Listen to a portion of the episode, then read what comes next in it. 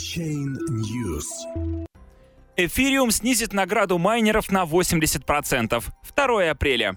В грядущем обновлении FFG Casper будет осуществлен переход на гибридный механизм консенсуса Proof of Work, Proof of Stake. Вознаграждение за добычу блока по старому алгоритму снизится до 0,6 эфириум. Команда разработчиков Ethereum опубликовала спецификацию первого этапа грядущего обновления Friendly Finality Gadget Casper, в котором награда за блок, добавляемый в блокчейн с использованием механизма Proof of Work, будет уменьшена с 3 эфириум до 0,6. В этом обновлении осуществится переход платформы на гибридный механизм консенсуса Proof of Work, Proof of Stake. Блоки по-прежнему будут добываться с помощью Proof of Work, но каждый 50-й блок будет контрольной точкой Proof of Stake и будет оцениваться подтверждающими сеть валидаторами.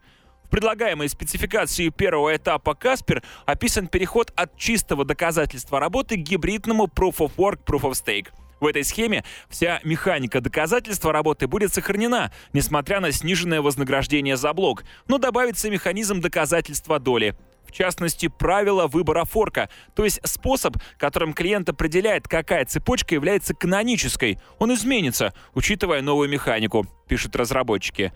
Вознаграждение поус-майнеров в опубликованной спецификации не раскрывается. Ранее, обсуждая предстоящее усовершенствование платформы, сооснователь Ethereum Виталик Бутерин писал, что после интеграции шардинга, способа масштабирования POS и апдейта Casper, вознаграждение за блок может быть уменьшено.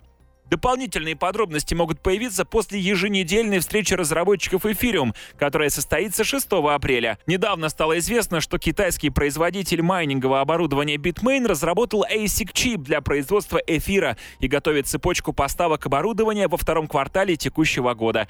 Некоторые эксперты опасаются, что ASIC-майнеры Bitmain могут привести к чрезмерной централизации экосистемы Ethereum.